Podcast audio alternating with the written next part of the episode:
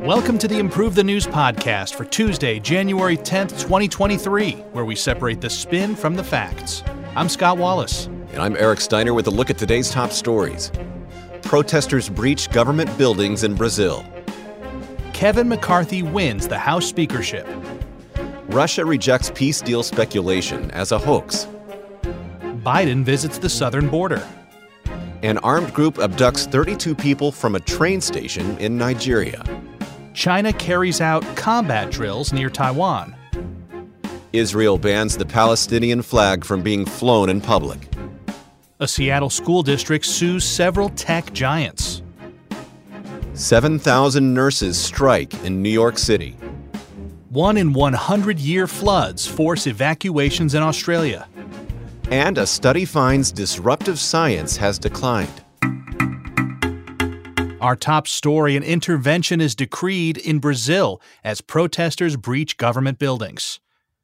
And here are the facts as agreed upon by Wall Street Journal, C N N, B B C News, Guardian, and Bloomberg. On Sunday, Brazilian authorities said supporters of former President Jair Bolsonaro breached the country's Congress, Supreme Court, and presidential palace, many calling for military intervention to remove Brazil's President Luiz Inácio Lula da Silva. Video footage shows thousands of protesters destroying barricades, attacking police vehicles, damaging windows and furniture, and destroying artworks inside the government buildings in the capital, Brasilia. According to local media, at least twelve hundred demonstrators were arrested on Monday, in addition to three hundred on Sunday, and around forty buses reportedly used to transport Bolsonaro supporters to the capital have been seized. The violent protests came days after Lula was sworn in as Brazil's president on January first. Lula announced a federal security intervention in Brasilia following the riots. Police regained control of the buildings by Sunday evening, while Brazil's Supreme Court removed the governor of Brasilia, Ibanez Rocha, for ninety days for failing to prevent the riot. He will not be reinstated until his role has been fully investigated.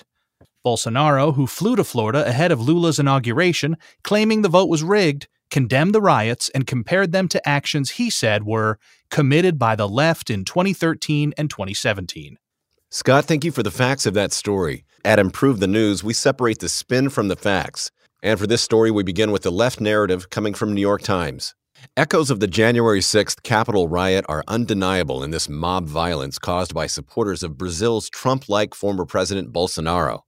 Far-right Brazilians have followed the same playbook, baselessly claiming election fraud before threatening democratic institutions. Now they must face the same fate as those who inspired them and be held to account. We have a right narrative from Breitbart. Sunday's protests began peacefully, but this outcome shouldn't be surprising, as Brazilian society has long been under immense pressure, fueled by discontent over the Supreme Court's intervention in the elections to undemocratically favor Lula, as well as unanswered questions about the electoral process swept under the rug. Protesters' expression of discontent ended in violence as a result of the injustice governing their society. It's going to be interesting to see how long or how they handle this situation there in Brazil. You know, if you try to compare to what's happening here, I mean, we're still going on, what, two, is it two years now or three years ago that this happened? Yeah, uh, yeah, let's see. Uh, I mean, it was a year ago. It was a year ago we had Was it that. just a it year Janu- ago? January sixth. Okay. Yeah, it was one year ago. Gotcha. But it feels like longer. That's it, it does That's not like a compliment a, for our society. It feels it like longer. Like it's going to be an ongoing thing for a while, so. In my mind, Brazil seems like such a kind of a more of a laid back, you know, party forward right. culture, but I guess maybe if you judged us, you know, we kind of judge them by Carnival. If you just judged us by Mardi Gras, you'd think the same thing about right, us, I guess. Exactly. Not, it's not fair. Exactly. That being said, I'd love to go sometime. I don't care I who's know. president. Oh, my gosh. Love to go there. In our next story, McCarthy wins the U S House speakership. And here are the facts as agreed upon by B B C News, C N N, Forbes, Axios, and N P R Online News. Representative Kevin McCarthy, Republican of California, was elected Speaker of the House of Representatives on Saturday, finally reaching the winning vote threshold after a record fifteen rounds of voting, the longest vote since eighteen sixty. Voting began January third, but many members of the Republican Freedom Caucus refused to vote for McCarthy without a series of concessions. On Friday, there was a breakthrough as fourteen votes flipped in his favor on the twelfth ballot. McCarthy secured the two hundred sixteen votes, which traditionally would be too short of a majority needed on the fifteenth ballot, with six remaining G O P dissenters voting present rather than for other candidates, as they did in previous rounds. The required majority was reduced. In order to gain the voters from hardline Republicans, McCarthy agreed to reduce the threshold of members needed to bring removal of the speaker to a vote to just one. Other reported concessions included a rule that a move to raise the debt ceiling must be accompanied by spending cuts, establishment of a House Select Committee on the weaponization of the federal government, as well as an agreement to vote individually on twelve appropriation bills rather than one omnibus spending bill. During his inaugural speech, McCarthy said, "It's time for us to be a check and provide some balance to the president's policies," while he also committed to lowering the cost of living and to reduce wasteful Washington spending. Republicans won a narrow majority, two twenty-two to two twelve, in November's midterms to take control of the House. Throughout the process of selecting a speaker, Democrats voted unanimously for Representative Hakeem Jeffries, Democrat of New York, who's now the minority leader. All right, we've got a boatload of narratives on this political story, but don't worry, we'll get through them together one by one. Let's start with the Democratic narrative from C N N. Although McCarthy can celebrate finally being Speaker, the role has been gutted of most of its power, which he's handed off to ultra-conservative Freedom Caucus members. Having repeatedly miscalculated the size of his own support, McCarthy now finds himself at the feet of radical Republicans. Fox News gives us a Republican narrative for this story. Passionate debate is the centerpiece of democracy. And that's what Republicans were doing over the days it took to get McCarthy elected Speaker. Now that he has the gavel, McCarthy will continue to prove he's a great unifier of his party, and Republicans will deliver on their promises, including plans to reduce spending, tackle illegal immigration, and hold Democrats to account. We've got a pro-Trump narrative from P J Media. As the Speaker vote dragged on, the mainstream media prematurely reported on former President Donald Trump's waning influence. Little did they know that Trump would reward McCarthy's loyalty by making sure the new speaker's victory would be assured by convincing the last remaining holdouts to end their obstruction. And the Washington Post gives us a cynical narrative. At the end of the day, Congress's dysfunction will continue because of its members' devotion to party over country. There was no better example of this than Democrats voting unanimously for a speaker candidate who had no chance of winning. With the margins between the parties razor thin, only bipartisan cooperation will get anything passed. But it doesn't look like the parties will be doing anything to help each other. And the river card on this narrative royal flush is the nerd narrative from Metaculus. There's a seventy-one percent chance that Republicans will keep control of the House of Representatives in the year twenty twenty-four. And day three twenty of the fighting in Ukraine as Russia rejects the peace deal speculation as a hoax. Here are the facts as agreed upon by R T, Yahoo News, B B C News, The Guardian, Reuters, and the Kyiv Independent. On Monday, Kremlin spokesman Dmitry Peskov described as a hoax recent reports in Ukraine that Russia was trying to force Kyiv to sign a Korea-style peace deal to end the ten-month-long conflict. Oleksiy Danilov from Ukraine's National Security and Defense Council reportedly suggested that the Kremlin's Dmitry Kozak is meeting with European politicians. The alleged intent is to sign a peace agreement similar to the previous Minsk Accords. Meanwhile, Ukraine denied Russian claims that a missile attack in the eastern city of Kramatorsk had killed more than six hundred Ukrainian forces on Sunday. Moscow had termed the operation as a retaliatory strike in response to the deaths of eighty-nine Russian troops killed in the recent Ukrainian shelling of Makiivka. Elsewhere, two women died, and multiple people were injured in a reported Russian missile attack on a market in Shevchenkove, located in eastern Ukraine. On Sunday, Ukrainian President Zelensky said that Bakhmut and Solodar will hold on in spite of everything, even as a fierce battle rages in one of the bloodiest places along the front line. On Monday, Serhiy Sherevaty, Ukraine's Eastern Group of Forces spokesman, added that Russian troops shelled Solodar one hundred six times over the past twenty-four hours. In other news, the Kremlin also suggested that the supply of Western weapons to Kyiv, including French-made armored vehicles, would deepen the suffering of the Ukrainian people, delay the end of the conflict, and could draw NATO into a direct military confrontation with Russia. Thank you, Scott, for the facts. Let's take a look at the spins. The first one is an anti-Russian narrative coming from Washington Post. It would be a mistake to say Putin's days as an aggressor are over. For the Russian president, defeat is not an option. He will never cede the four eastern provinces he has declared part of Russia to Ukraine. Moreover, if the Kremlin succeeds in toppling Ukraine, Russia will likely eye the Baltic countries of Estonia, Lithuania, and Latvia, as well as Finland, Poland, and Romania. The U S and its allies must arm Ukraine and help Zelensky push back harder before it's too late. And the pro-Russian narrative comes from the Moscow Times. The West has used the situation in Ukraine to create tension with Russia for years. President Putin will not allow the West to use Ukraine as a weapon to weaken and divide Russia. Instead, he will do the right thing to protect its national interests and the interests of its citizens. The world will soon realize Russia is the only real guarantor of Ukraine's sovereignty and territorial integrity.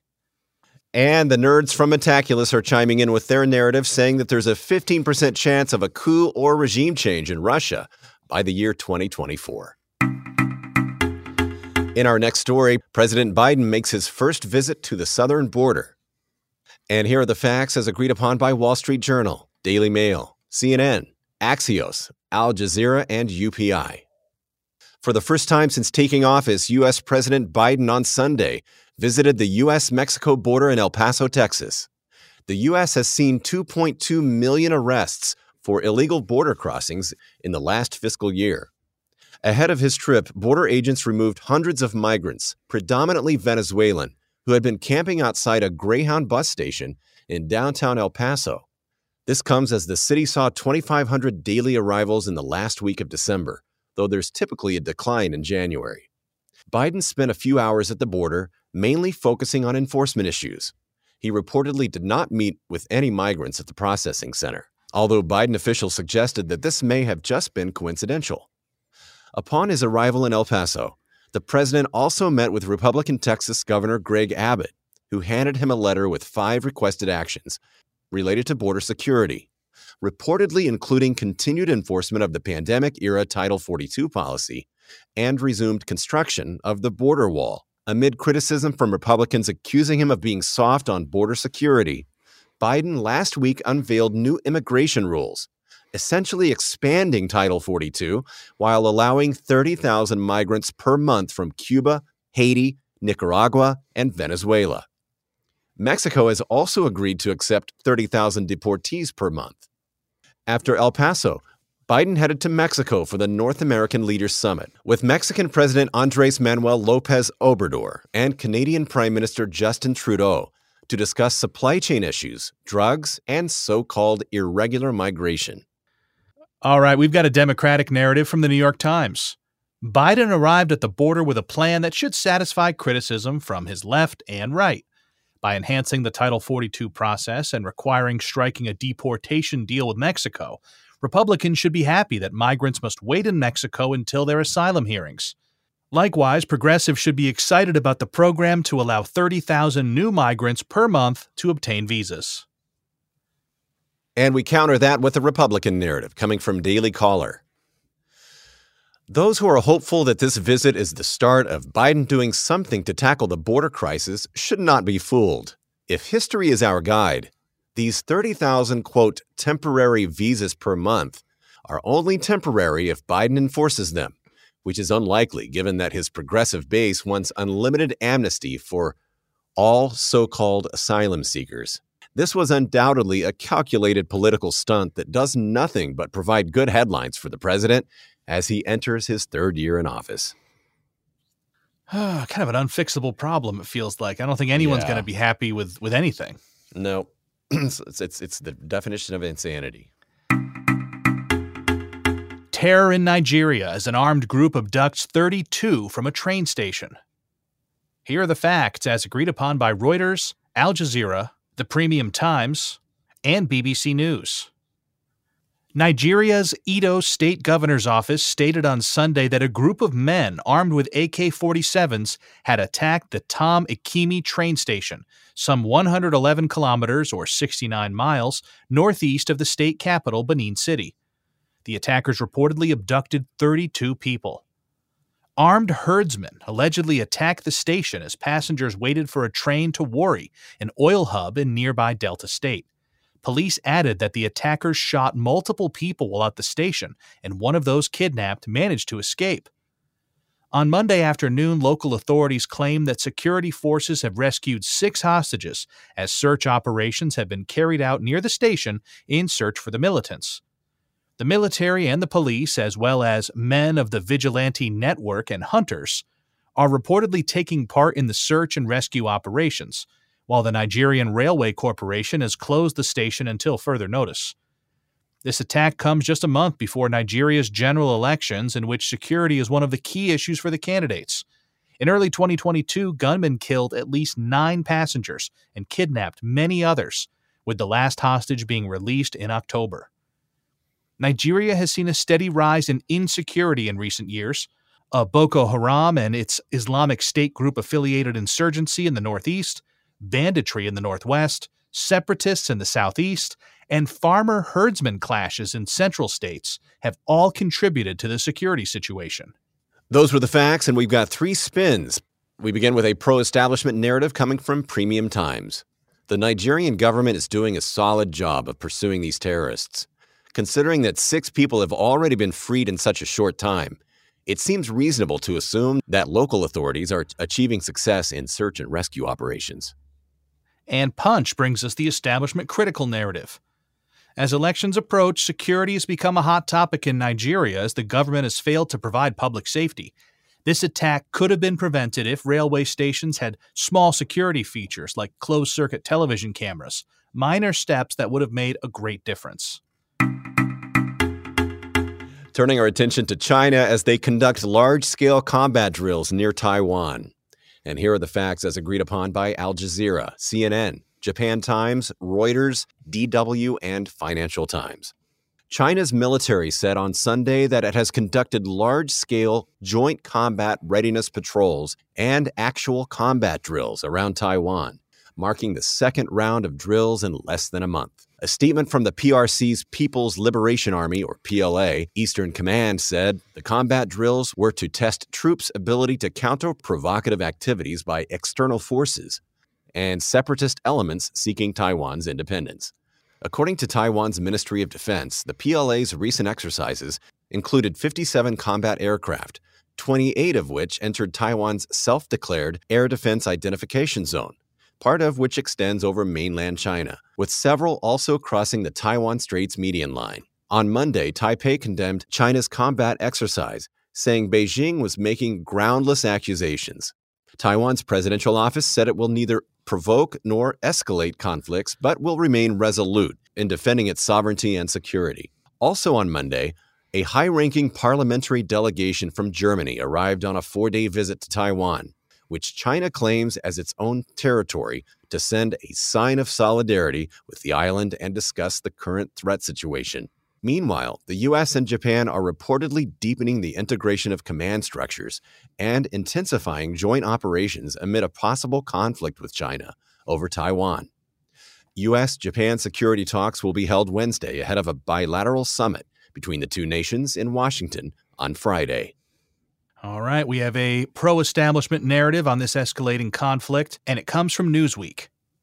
China is preparing for war against Taiwan as part of its policy of reunification with the semi-autonomous island.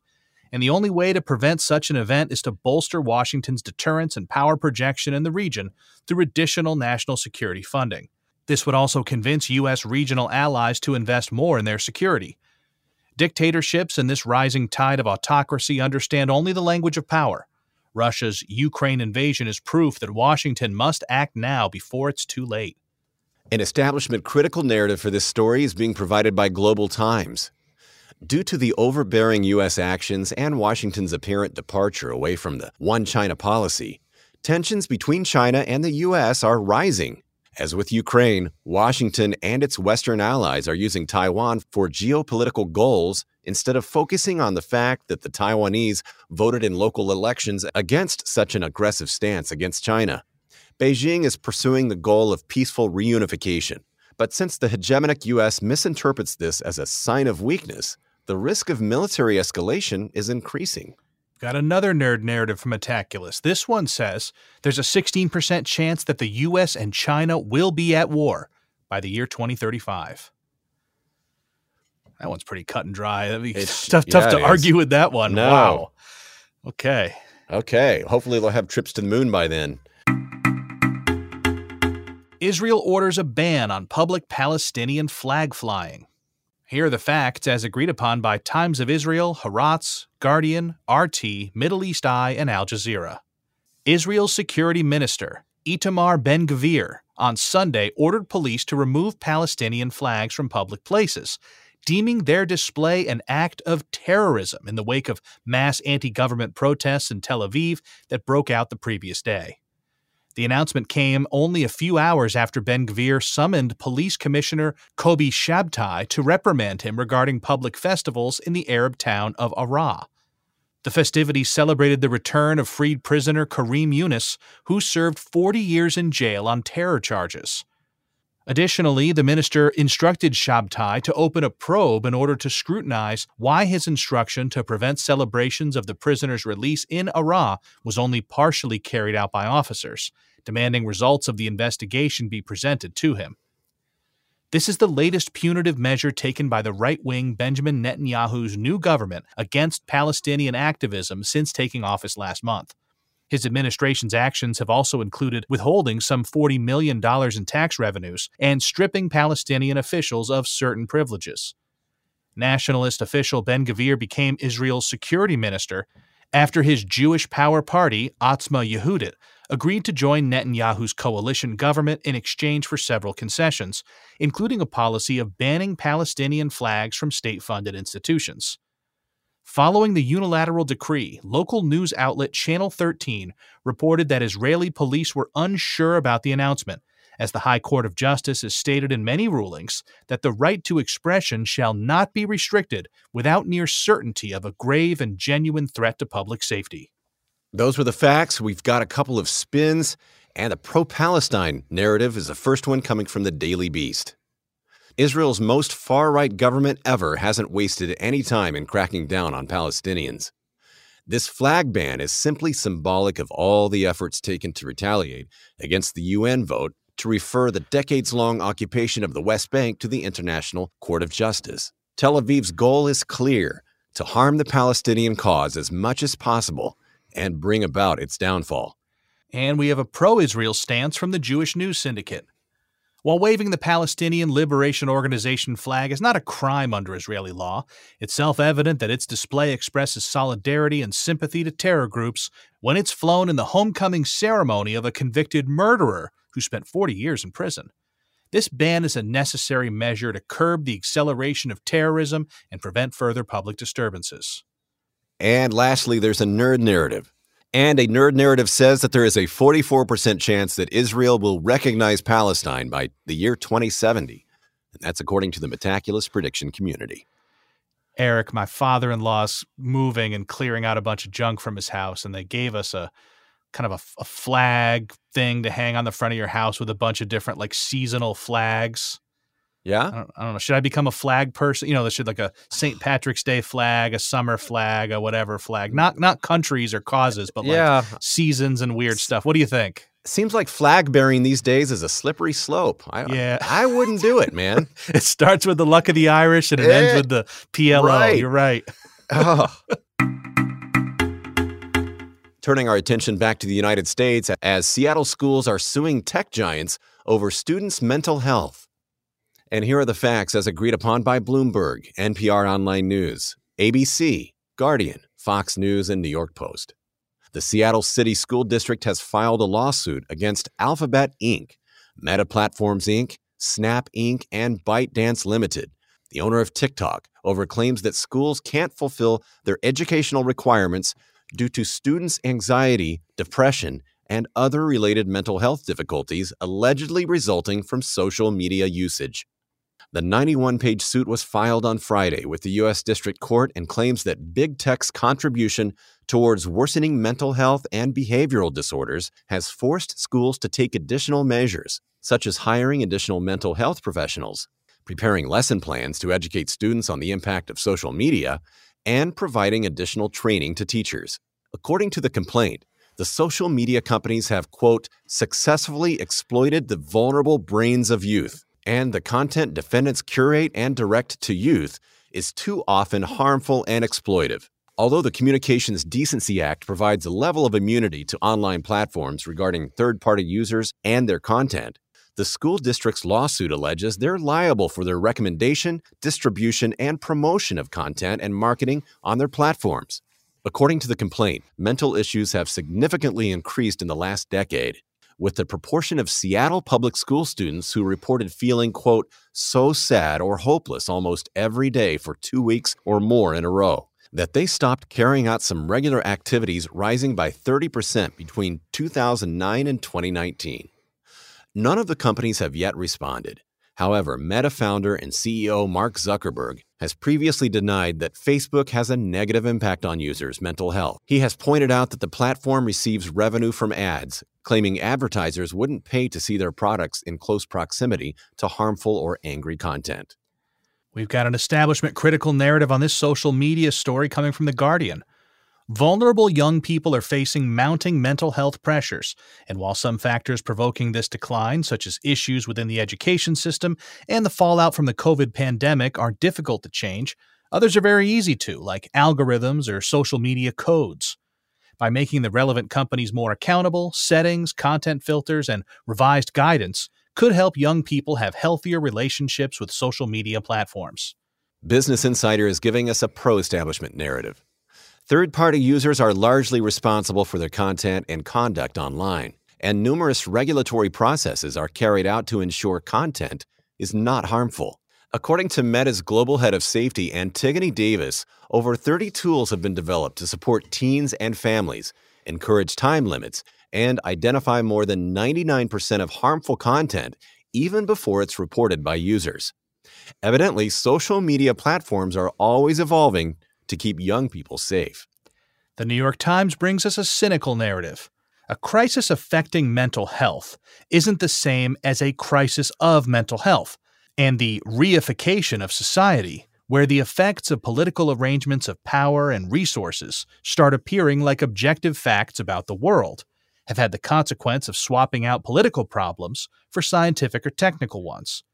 Characterizing issues such as the youth mental health crisis as a problem of social media addiction, rather than focusing on going after unregulated tech oligopolies, skips over the core fact. Societal problems like these are inherently political. Finally, we have a nerd narrative for this story, and it says there is a ten percent chance that the U S will ban TikTok before twenty twenty-four, and that's according to the Metaculus prediction community. Eric, I, I zoned out while reading the story, but on an unrelated note, I uh, my my favorite TikTok creator is a guy named Old Time Hockey, and he oh, really? basically he hangs out in a cabin and makes comfort foods and hangs out with you. That's kind of what his thing is. Okay, it's pr- send me a fun. link. Send well, me a link. It sounds very uh, it, it's it really sounds soothing. therapeutic. It, it yeah. is. It's amazing. I don't know. I don't know how much of it's an act, and I don't want to know because it feels right. like I have a best friend. Yeah. Yeah. Don't ruin it. Just yeah, exactly. enjoy it for what it is. Mm-hmm. seven thousand nurses strike in New York City. Here are the facts as agreed upon by Axios, C N N, A B C seven New York, C N B C, and N B C four New York. On Monday, more than seven thousand nurses at two New York City hospitals went on strike after talks broke down between the union and hospital leaders overnight. Unions are advocating for higher pay and better working conditions. The action comes amid a nationwide trend toward healthcare labor strikes. Nurses at Mount Sinai Hospital in Manhattan and three Montefiore Medical Center locations in Brooklyn began the strike, citing long hours and unsafe conditions without fair pay. The hospitals offered a nineteen percent raise, but it was not enough. The hospitals had reached tentative agreements with the nurses' union late Sunday evening, but the deals fell through. Hundreds of nurses picketed outside the hospital singing Twisted Sister's hit song, We're Not Gonna Take It. The New York State Nurses Association, the largest nursing union in the state, released a statement saying nurses don't want to strike and pinning blame on hospital leaders who fail to address poor work conditions. The strikes are resulting in patients being transferred and ambulances being rerouted to neighboring hospitals. Hospitals were already severely understaffed with patient-to-nurse ratios inhibiting the quality of care. Despite disruptions the strikes may cause, the nurses have the backing of union leaders and politicians throughout the state. Governor Kathy Hochul called for binding arbitration to avert the strike and said the hospitals should listen to the frontline COVID nurse heroes. Scott, thank you for the facts of that story. As we look at the three spins, we begin with narrative A coming from New York Daily News. Although it is not what anyone wants, nurses in New York City have no choice but to go on strike. Working in healthcare has always been an arduous career, but the pandemic has set the industry into overdrive, burning out thousands of nurses. Hospitals are understaffed and nurses are overworked while being on the front lines. Narrative B is from Town Hall. Unions continue to lead industries down the paths of destruction, and now people's health is being put in danger due to union demands causing thousands of nurses to go on strike. New York has some of the highest union membership rates in the country, which makes the dispute unsurprising yet still disruptive for New Yorkers. And the nerds from Metaculus say that there's a fifty percent chance that less than twelve percent of Americans will be represented by a labor union in twenty thirty, and that's coming from the Metaculus prediction community. Well, I don't know when I'm going to have a better chance to bring this up when we're talking about uh, Twisted Sister and the city of Manhattan, but I saw Dee Snider at the Columbus Circle Farmers Market one time. I love Dee Snider. He's cool. Yeah. He really is. He's a great radio show host, He's too. He's a really great radio show host. He's one of the real deal rock and rollers who kind of, I mean, everyone talks about when he went in front of Congress of indecency standards and stood up right. to him. That was awesome. Yeah. And, uh, and their music's still good, too. I Want to Rock. That song rocks. Oh, I love that song. I mean, that whole album was great. Yeah. They're the real uh, deal. So, yeah, I saw yeah, him. They, he was buying mangoes. And Did, he, think ta- he had did a, you talk to him? I didn't. I was. I. I wimped out. I don't like when I see famous people like that. And I'll. And this will be good advice when folks see me in public. Try not well, to bother that's us. True. You know, it's just. It's too much. Turning our attention to the land and down under, Australia experiencing a one in one hundred year flood, and it's forcing evacuations. Here are the facts as agreed upon by Sky News, I T V, Voice of America, and Reuters. A one in one hundred year flood has struck the Australian outback, forcing military-supported evacuations of area residents. The western region of Kimberley received a torrent of rain from former tropical cyclone Ellie, dropping a year's worth of rain in just a few days. During a visit to the area, Australian Prime Minister Anthony Albanese said that he'd witnessed a wide-scale infrastructure damage and residents of the area who had been decimated. Albanese also said that supporting the operation were eight Australian Defence Force aircraft, three fixed-wing aircraft, and five helicopters. Authorities have expressed extreme concern for the residents of Fitzroy Crossing, a town of approximately twelve hundred residents that have been cut off due to flooding on an access highway. The Fitzroy River could exceed the height of fifteen meters or forty-nine feet, shattering previous flood records. On Sunday, more than two hundred eighty people had been evacuated from flooded areas. An evacuation center was established in Fitzroy Crossing, but the facility lacks the necessary resources for handling up to three hundred residents. This month's flooding in the West comes as the eastern part of the country continues to recover from repeated flooding events over the last two years due to a multi-year La Nina weather pattern. All right, thanks, Eric. We have an establishment critical narrative from The Guardian. In Australia, watching community after community flood and attempting to recover is a hard pill to swallow. The country lost a full decade from which they could have been preparing for the compounding catastrophes. Instead, the government finds itself woefully unprepared and with no idea where to begin preparing while in a perpetual state of disaster recovery. The old cliche of when it rains, it pours has been replaced with when it rains, it floods, not to mention searing wildfires that grip headlines worldwide. And the New York Times gives us a pro-establishment narrative. Globally, Australia had been known for lagging behind other prominent nations with their inaction on climate change. Well, this is no more. The Australian government rallied to pass the Climate Change Bill of twenty twenty-two, which monitors the country's progress toward national and international goals and mandates that the Minister for Climate Change report progress to Parliament annually. Australia's new seriousness marks the beginning of a transition the whole world must take on for humanity's sustainability. And the cynical narrative comes from Axios. One can praise or blame the Australian government, but there is mounting evidence that these events are simply becoming less natural and tough for any administration to deal with. The land down under is on the climate front lines. You think they called in Captain Kangaroo for this one? If he was still around, uh, I think this would have all been taken care of. And him and the uh, the Tasmanian Devil as well. Yeah, right? Absolutely. Captain Kangaroo was just a smidge before my time. You must have been right in the Captain Kangaroo wheelhouse, right? I was. Yeah, that was yeah, part of my childhood. Just a smidge before my time. And yet there were, you know, there were reruns galore. But uh, oh, sure. But yeah, yeah. I'm more That's of a, a Sesame Street was big for me. You know, right. Obviously that was big. Power Rangers. Oh, yeah, Power Rangers. I was actually slightly, I was just like a hair for Power Rangers. I mean, I still watched it, but I was too old for it. What about what about Teenage Mutant Ninja Turtles? Oh, my gosh. That was, was that right part in, of your childhood? That's, it could, I I met Leonardo at Walbaum's Food Market. I met a lot oh of my, famous people over my should, life. Man, I need to I need to go to this market. It's like it's like going to the Hollywood Walk of Stars, Walk right. of Fame. I met, Lee, I, met, I met Dee Snider at the Columbus Circle Farmers Market and Walbaum's Food Mart in Bristol, uh, Connecticut. I met Leonardo. It was cool. The wow. re- it was this was the real Leonardo too. So that's cool. Yeah. Our final story: a study shows a recent stark decrease in so-called disruptive science.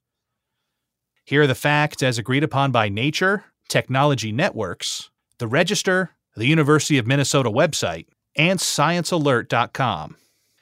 According to a Nature study released this week, despite the ever-increasing number of science and technology papers published each year, the disruptiveness of the research is declining. Russell Funk, a sociologist at the University of Minnesota, co-authored the study. The study considers so-called disruptive science to be work that takes its field in a new direction instead of simply incrementally building on previous research.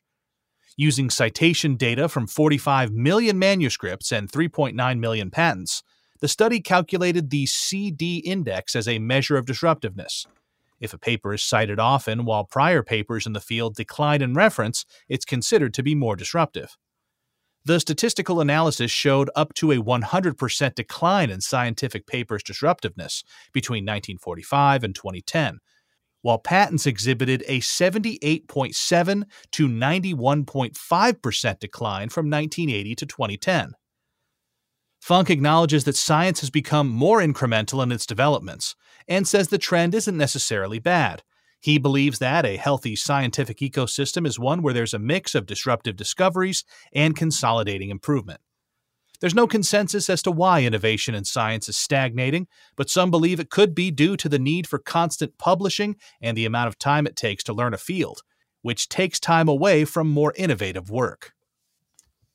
Scott, thank you for the facts of this story, and it has generated three spins. The establishment critical narrative is the first one, coming from The Guardian.